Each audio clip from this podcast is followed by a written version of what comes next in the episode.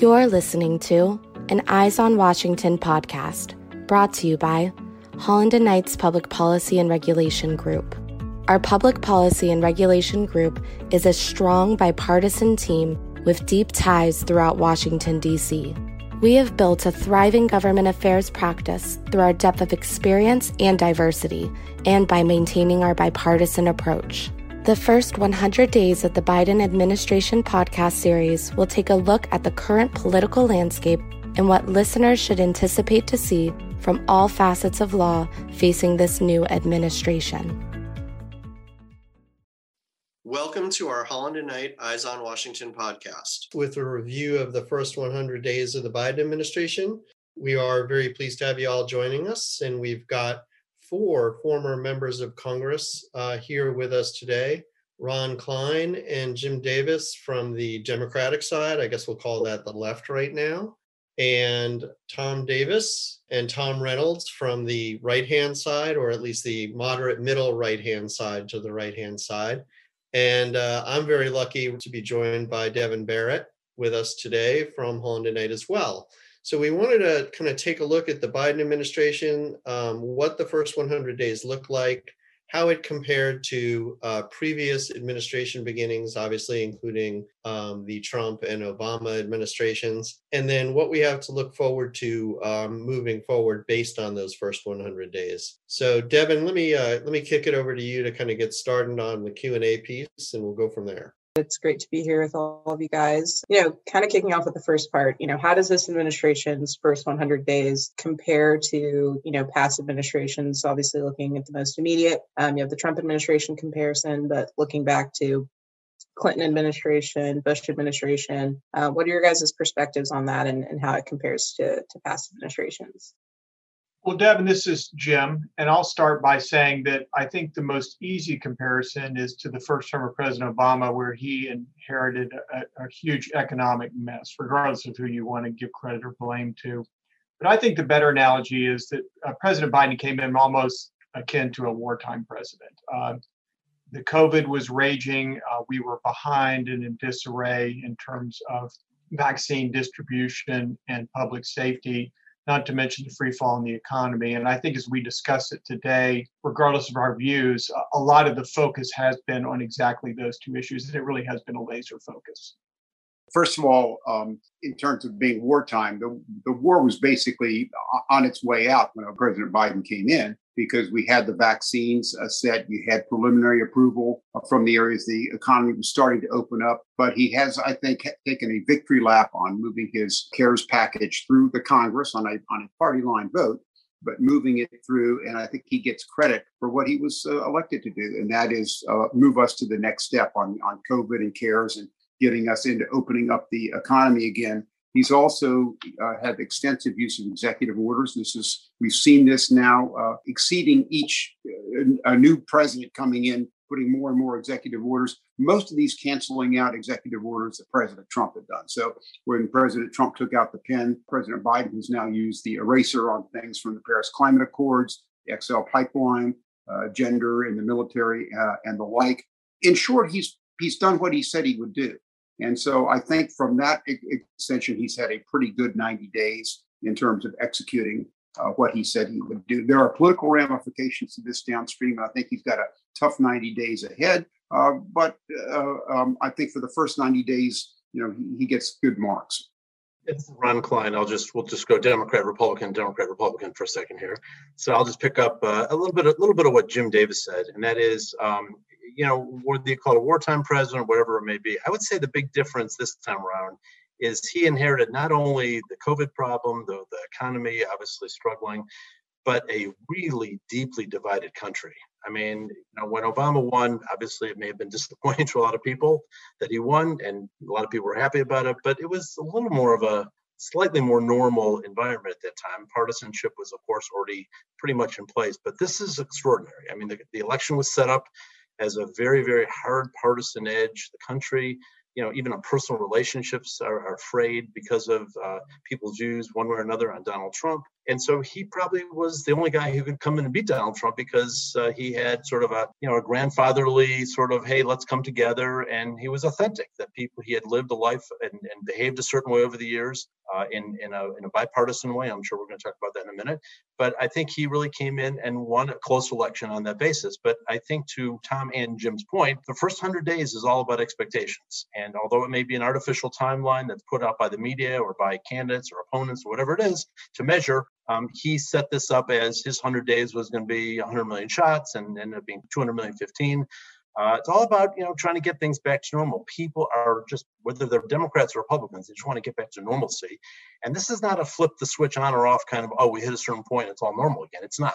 It's going to take time. It may even take years for us to get back to what we had pre-COVID. But I think he does get reasonably reasonably good marks for uh, you know, promising certain things on that level and beginning to get the economy with the bill and checks in people's pockets back up and running. Just want to put out a little bit of a comparison between uh, the Clinton administration, which started late in uh, putting together their pieces uh, for the transition, just based on the president's superstition of measuring the drapes. And so he really had a mess that kind of launched his 100 days. Uh, the Bush Cheney, with Cheney as vice president, but also head of the uh, transition, had a pretty organized approach, adding uh, Andy Card, who had been in uh, Bush 41's administration.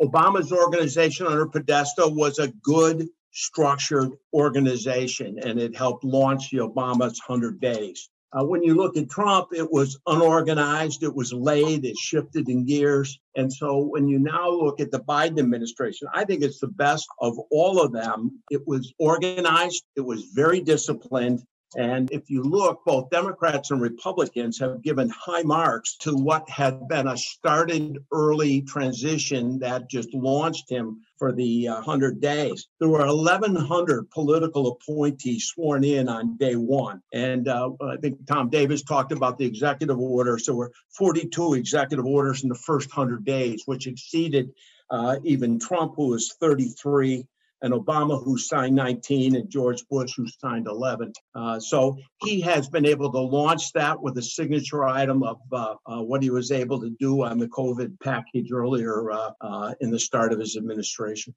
So let me ask you guys on on the sort of what got done, what didn't get done you know what do you think is is sort of most powerful in the accomplishments column? And what most concerns you or where do you think sort of the biggest fall short is so far this is Jim. I, I, think you've got to go to the vaccine distribution, Rich. In working with this White House after the election, they inherited a system they may not have necessarily set up. That each governor had a lot of prerogative, and they stuck with it and sort of um, soldiered through it. And the statistics speak for themselves today, particularly among the most vulnerable populations in terms of vaccination rate.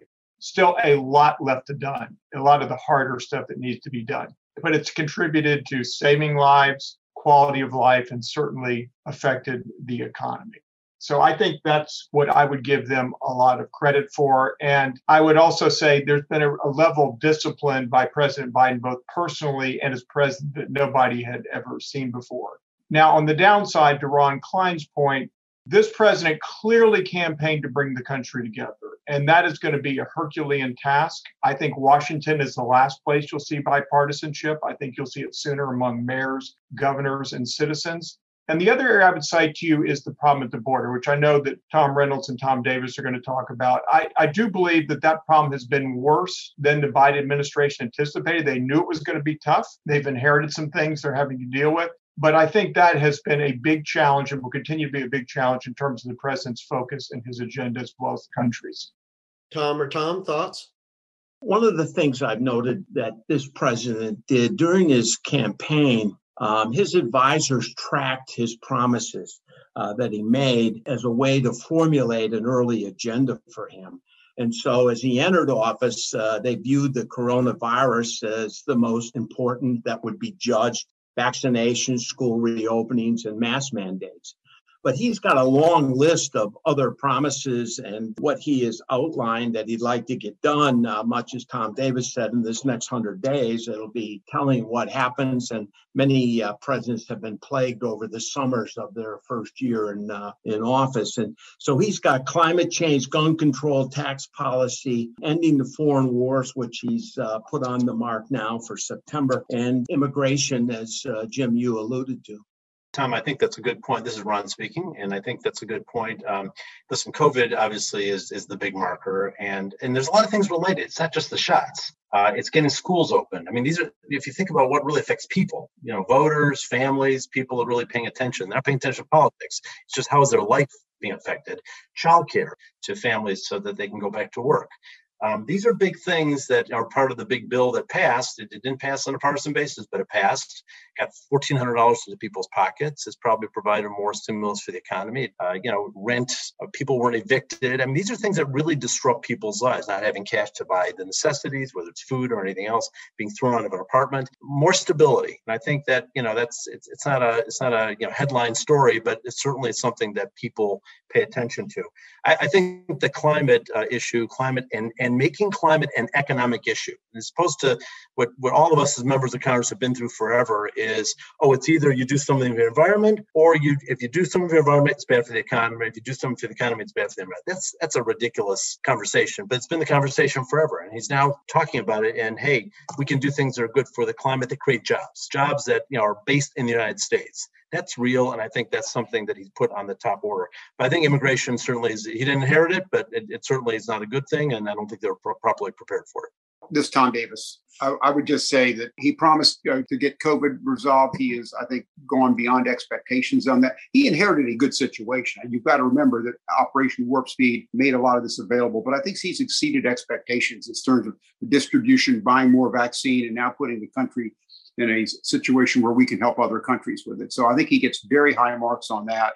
And if there was one overarching issue in the campaign, it was probably that that elected him out of outside of the fact that I think people were tired of uh, Donald Trump in their living rooms and just wanted a change and get somebody else and get no drama around it. I, I think the border has been a real problem for him. I think he's been ideologically inhibited in terms of some of the things that need to be done there, g- given his base. He's done a good job in uniting the Democratic base which has been very disparate. The media has talked a lot about the, the fissures in the Republican Party. Democratic Party has the same fissures, and you, you've got to unite that before you can govern. And so he has been able to keep them united at this point, uh, even as the country remains divided. Now, ahead of him, he's got this infrastructure bill. I think he's got some possibilities there to get a piece of that done in a bipartisan way. I don't think he can continue to move uh, uh, you know, through on a party line vote in a number of these issues. There's just too many complications uh, with taxes and the environment. And you guys have kind of brought this up or are looking at, you know, some of the accomplishments that the administration has taken on so far, but um, you know, kind of pivoting to Congress, what what measures or revenues do you guys think Congress is going to be able to move to, especially as you're, you know, building upon what the administration has already done, but you know, some of the gaps or shortfalls we're seeing, you know, in the context of immigration or infrastructure, or climate, you know, what do you what do you guys see is happening moving forward? Let me start, if I can. This is Tom Davis on on uh, if I can. Infrastructure has been the bugaboo of several presidents. They have just not been able to move it through since President Obama moved a party line infrastructure uh, revitalization bill through in the first days of his administration. There have been attempts to do that. Uh, number one, they brought back earmarks. This makes it attractive to uh, get members to vote for this. You have a huge gap right now in what is defined as infrastructure. I think that will be refined. But if you go back to the bricks and mortar and those kind of basic things, I think there will be a Republican buy in, and some of them will vote for some revenue increases. I think he's more likely than not to be able to get an abbreviated bill through on a bipartisan basis and then maybe come back if he thinks he can put the votes together and do it through the reconciliation party line process. But although America needs it, uh, we've wanted it for a long time. Presidents haven't been able to get this through in, in over a decade, and it's badly needed. So I think the table is set for him if he's if he's willing to compromise. And I think the White House has signaled they are for at least a part of that. And I think that's going to be the next battle uh, through Congress. There are a number of Republicans now that have said they'll step up and vote for some revenue enhancement measures uh, if we keep it, if we define infrastructure more narrowly as traditional infrastructure, if you will, highways, uh, bridges, those kind of things. This is Jim, and let me agree with plenty of what Tom Davis just said. I think the key is going to be how you pay for this bill. That that is a much tougher issue than what you put in the bill. I think President Biden will probably achieve some uh, unanimity uh, moving the country forward on broadband, for example, being treated as infrastructure, whereas five or 10, 15 years ago, we would not have thought about that as core infrastructure. But I think the, the defining aspect of this next bill, the American Jobs Plan, and the balance that has to be struck in the White House is to what extent are you willing to reduce the size and impact of the bill in return for building unity? And this will be a game of inches. And it ultimately is about the size of the bill and what goes into the bill. And uh, President Biden's ability to negotiate, frankly, one by one with key senators like a Senator Toomey, a Senator Portman, and others who desperately need infrastructure for their states and can go home and defend a tax increase that uh, they may have voted to as a tax cut and promised in the past. So this is what the summer is going to be about, and uh, this will be a test of President Biden's ability to both uh, work with his colleagues in the Senate and also ultimately produce something that is impactful in terms of people's lives, which is one of the promises he made to deliver in, during these next two years. I often think about uh, presidents propose and Congress disposes. And uh, what we're seeing has been outlined by my colleagues as to what the president's put out, the dialogue going among Democrats and Republicans. Everybody wants infrastructure, nobody wants to pay for it. Uh, we have not seen uh, Ways and Means or Senate Finance clearly come forward with their ideas of how to pay for what is roughly $4 trillion on the table uh, for consideration.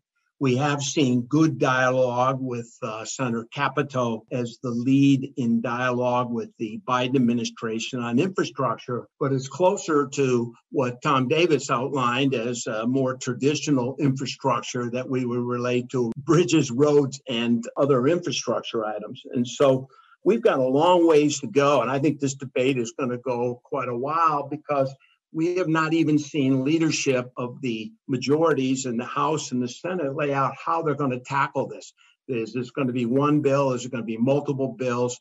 Uh, what about the debt ceiling? How is this all going to get packaged into the name of some sort of an infrastructure bill or jobs program? And so we've got a long ways to go. Congress is not unified, even on the Senate Democratic majority, to have 50 votes for whatever options reconciliation can do, let alone looking at how we're getting to the the fact of a uh, compromise because what the Republicans have put out is far less than what the Biden administration would like to see done on infrastructure.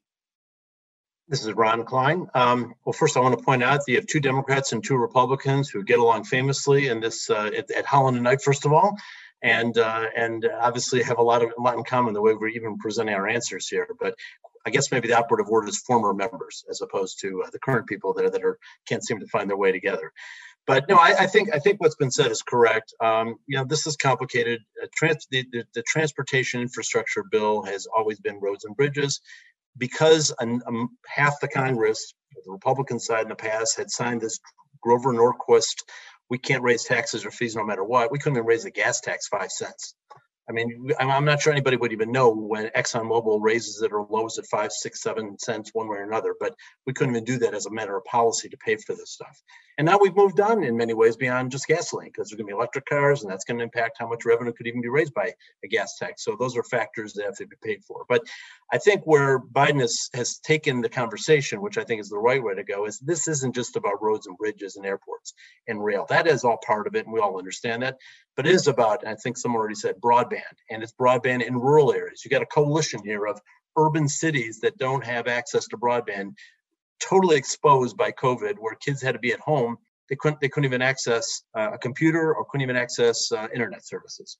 So inner city and large parts of our country which have no rural uh, broadband. So that's a nice fit where you bring uh, probably many Republicans, Democrats together and common ground on that. How about hardening of utilities? Uh, what happened in Texas and all over the United States? These are big infrastructure issues that really keep our, our economy going, whether it's training people or getting them to work every day. So I think those are big issues. Uh, the tax piece of it, how much they pay for it, what kind of numbers they use, whether it's just corporate tax or individual income tax for people who earn over $400,000, how they play that out. is obviously a long ways to go. But I think there will be pieces of the America Family Act, could be child care, could be earned income tax credit.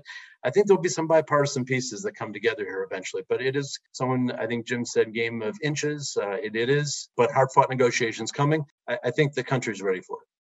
Let me try and uh, get down to the granular, you know, five second answers here. So if we go down the row here, give me a grade A, B, C, D, F for the first 100 days, and then give me a prediction. Are we going to get an infrastructure bill here? Let's leave aside the scope, scale, and what pays for it in the next 100 days. So uh, let's let's start out with Tom Reynolds. What's your grade and what's your prediction?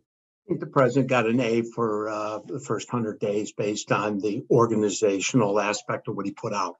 I do not believe we will see legislation that is passed by the Congress and signed by the president in the next 100 days as we look at his jobs program. This is going to go uh, far into later in the year. Ron Klein? Uh, I would give him an A for uh, execution for the first 100 days. I mean, not everything's perfect, but I think the uh, extremely well orchestrated, well organized, good good job on that. Uh, I do think we're going to have an infrastructure bill. It's not going to be what, what's out there on the table right now. It's going to be some scaled down version. It may pass by reconciliation eventually, and it may go all the way toward the end of the year and get bottled up with an appropriations bill or whatever else. But I do think we're going to do it. Tom Davis?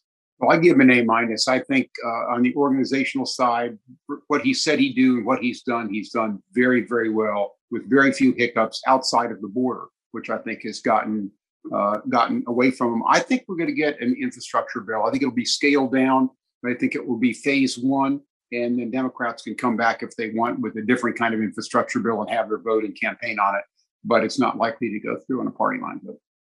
Uh, and Jim Davis. Yeah, uh, another A. And I just want to say one more time we're seeing a remarkable level of discipline from both this president and the way the White House administration is running. And I believe that will continue. And so that's why I also agree with Tom Davis and Ron Klein that more likely than not, we will see an infrastructure bill before the August recess. Rich, I would just say that uh, my namesake, Ron Klain, has done a really good job of running the White House. Klein, clean, potato, patata. Right. All right, Devin, bring it in for a landing here.